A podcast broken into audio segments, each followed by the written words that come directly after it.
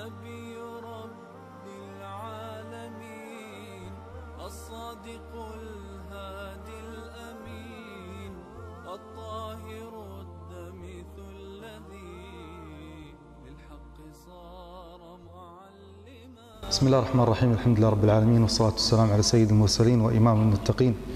ورحمة الله العالمين نبينا محمد وعلى آله وأصحابه وأزواجه وذريته ومن سلك طريقه واتبع سنته إلى يوم الدين وعنا معهم برحمتك يا أرحم الراحمين.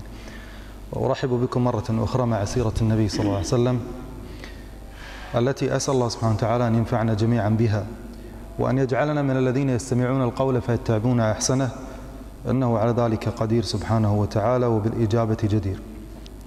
توقفنا في اللقاء الماضي عند نهاية غزوة حنين. وذكرنا قبلها غزوة فتح مكة وكيف دخل الناس في دين الله أفواجا وكيف تم الفتح للنبي صلى الله عليه وسلم بدون أي مقاومة من قبل قريش. فاستسلمت قريش لما رأوا هذا الجيش العظيم الذي كان مع النبي صلى الله عليه وسلم.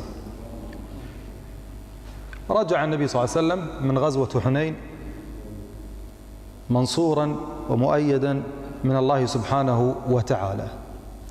في ذي القعدة من السنة الثامنة للهجرة ولد إبراهيم ابن النبي صلى الله عليه وسلم في منطقة العالية في المدينة حيث أنزل أمه ماريا القبطية. وماريا القبطية ليست زوجة للنبي صلى الله عليه وسلم وإنما أمة كان يطأها النبي صلى الله عليه وسلم بملك اليمين كما قال تعالى والذين هم لفروجهم حافظون إلا على أزواجهم أو ما ملكت أيمانهم. أهداها المقوقس للنبي صلى الله عليه وسلم فاتخذها النبي صلى الله عليه وسلم أمة يطأها بملك اليمين.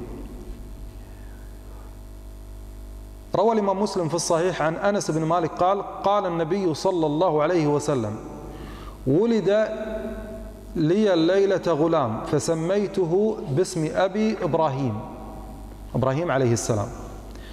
وتنافست نساء الأنصار نساء الأنصار في أيتهن ترضع إبراهيم لأن أمه آمنة كانت قليلة الحليب.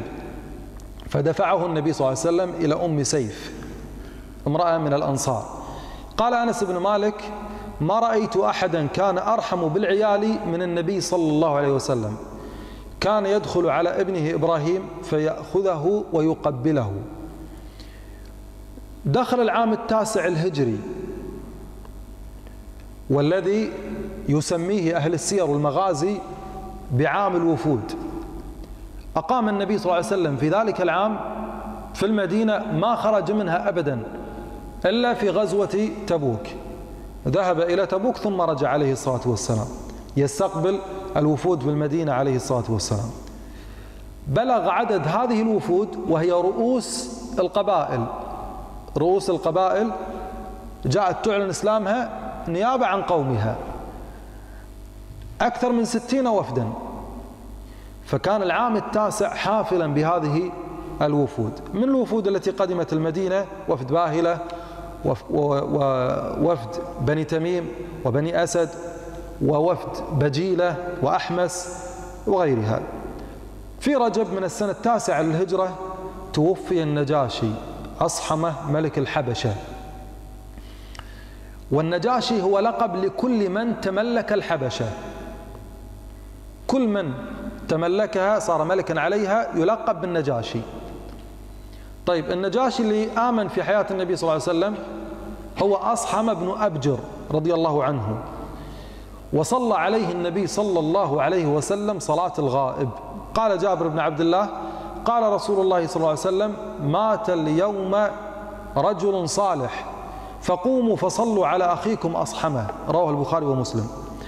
وقال أبو هريرة رضي الله عنه أن رسول الله صلى الله عليه وسلم نعى لهم النجاشي صاحب الحبشة في اليوم الذي مات فيه. وقال عليه الصلاة والسلام استغفروا لأخيكم. وقال جابر بن عبد الله رضي الله عنهما أن نبي الله صلى الله عليه وسلم صلى على النجاشي فصفنا وراءه فكنت في الصف الثاني أو الثالث. في رجب من السنة التاسعة للهجرة وقعت آخر غزوة من غزوات النبي صلى الله عليه وسلم وهي غزوة تبوك.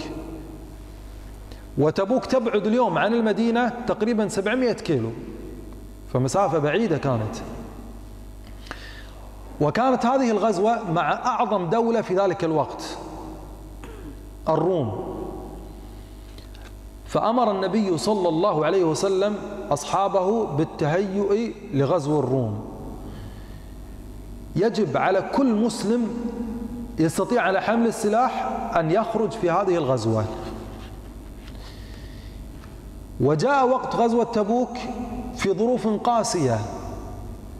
حر شديد مسافة بعيدة. والثمار على وشك النضوج.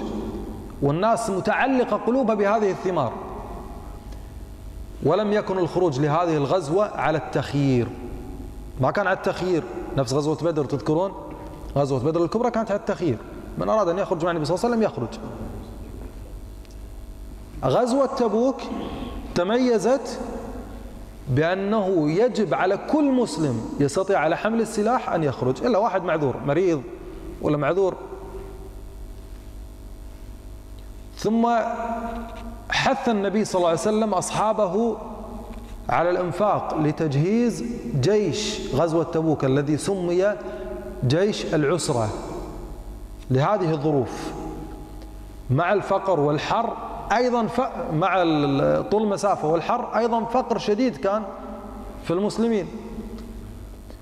فتسابق الصحابة رضي الله عنهم بالإنفاق على جيش العسرة. فجاء أبو بكر الصديق بكل ماله فأنفقه على جيش العسرة. وجاء عمر رضي الله عنه بنصف ماله فأنفقه على جيش العسرة. وأنفق عثمان بن عفان رضي الله عنه نفقة عظيمة ما سمع بمثلها على جيش العسرة. فلما رأى النبي صلى الله عليه وسلم هذا الإنفاق العظيم من عثمان قال عليه الصلاة والسلام ما ضر عثمان ما عمل بعد اليوم. خلاص كفارة لكل ذنوب السابقة واللاحقة وجاء عبد الرحمن بن عوف رضي الله عنه أحد العشر المبشرين بالجنة بثمانية آلاف درهم وتتابع الصحابة رضي الله عنهم أجمعين في الإنفاق لتجهيز جيش العسرة. فلما رأى هذا الأمر لما رأى المنافقون هذا الأمر من الصحابة هذا الإنفاق العظيم أخذوا يستهزئون بهم. فإذا أنفق الغني بأموال عظيمة قالوا مرائي. وإذا أنفق صاحب المال القليل ولو بصاع ملء الكفين بالطعام يعني. قالوا إن الله غني عن صاع هذا. فلا هم راضين على هالغني ولا هم راضين على الفقير. فأنزل الله تعالى آيات في سورة التوبة آيات كثيرة في سورة التوبة. الذين يلمزون المتطوعين من المؤمنين في الصدقات والذين لا يجدون إلا جهدهم فيسخرون منهم سخر الله منهم. تخلف عدد من الصحابة الصادقين عن غزوة تبوك بغير عذر. وكانوا نفر صدق لا يتهمون في إسلامهم. من هؤلاء الذين تخلفوا بغير عذر؟ كعب بن مالك وهلال بن أمية ومرارة بن الربيع وأبو لبابة بشير بن عبد المنذر وغيرهم. خرج النبي صلى الله عليه وسلم بجيشه العظيم ثلاثين ألف مقاتل أعظم جيش يتجمع في حياة النبي صلى الله عليه وسلم من بعثته.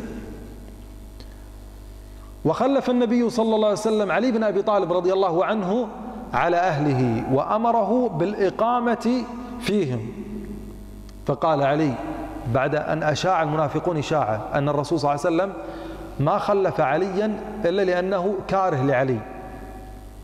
فقال علي أتخلفني في الصبيان والنساء؟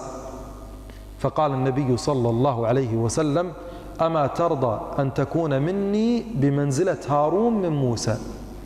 موسى عليه السلام لما ذهب للقاء الله عز وجل من خلف على بني إسرائيل؟ هارون عليه السلام. ثم استدرك النبي صلى الله عليه وسلم قال إلا أنه لا نبي بعدي. لأن هارون نبي. لو النبي صلى الله عليه وسلم توقف قد يفهم هذا الكلام أن علي نبي صح ولا لا؟ لكنه صدق وقال إلا, إلا أنه لا نبي بعدي. يعني أنت مثلك مثل هارون لما خلفه موسى على قومه لكنك ما أنت نبي. فرضي علي بن أبي طالب ورجع. اذا علي بن أبي طالب ما شهد غزوة تبوك. تحرك النبي صلى الله عليه وسلم بجيشه العظيم وعسكر في ثنية الوداع. وهناك عقد عليه الصلاة والسلام الألوية. وكان في جيش النبي صلى الله عليه وسلم عدد كبير من المنافقين. والعجيب أن بدأوا يتجرؤون في بعض المواقف.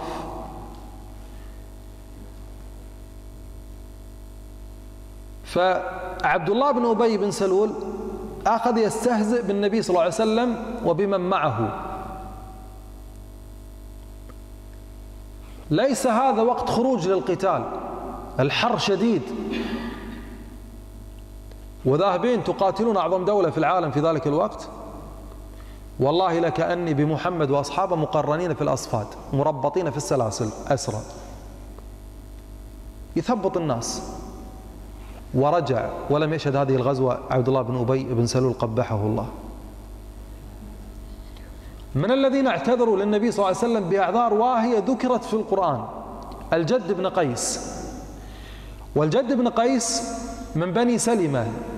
سلمة بكسر اللام وليس سلمة سلمة وهو من الأنصار لكنه منافق. هذا الرجل الجد بن قيس خرج مع النبي صلى الله عليه وسلم في غزوة الحديبية. وبايع كل الصحابة 1400 رجل بيعة الرضوان. وقالوا للصحابة تعال بايع النبي صلى الله عليه وسلم. وكان يختبئ خلف جمله حتى ما يبايع. قال والله لأن أجد ضالتي خير لي من أن يستغفر لي صاحبكم. فقال النبي صلى الله عليه وسلم والحديث في صحيح مسلم. قال صلى الله عليه وسلم وكلكم مغفور له إلا صاحب الجمل الأحمر. الآن تبدى له موقف آخر هذا الجد بن قيس. جاء إلى النبي صلى الله عليه وسلم وقال يا رسول الله هذا العذر ذكر في القرآن راح أذكر الآن. قال يا رسول الله إن نساء بني الأصفر الروم فيهم جمال. فلا تفتني في ديني. أخشى أن أرى نساء بني الأصفر فأفتن في ديني. عذر أقبح من ذنب. فالنبي صلى الله عليه وسلم لأنه ما في خير تركه عليه الصلاة والسلام. فقال الله تعالى في القرآن في سورة التوبة ومنهم من يقول ذلي ولا إيش؟ تفتني. تفتني بشنو؟ النساء بني الأصفر. ألا في الفتنة سقطوا وإن جهنم لمحيطة بالكافرين.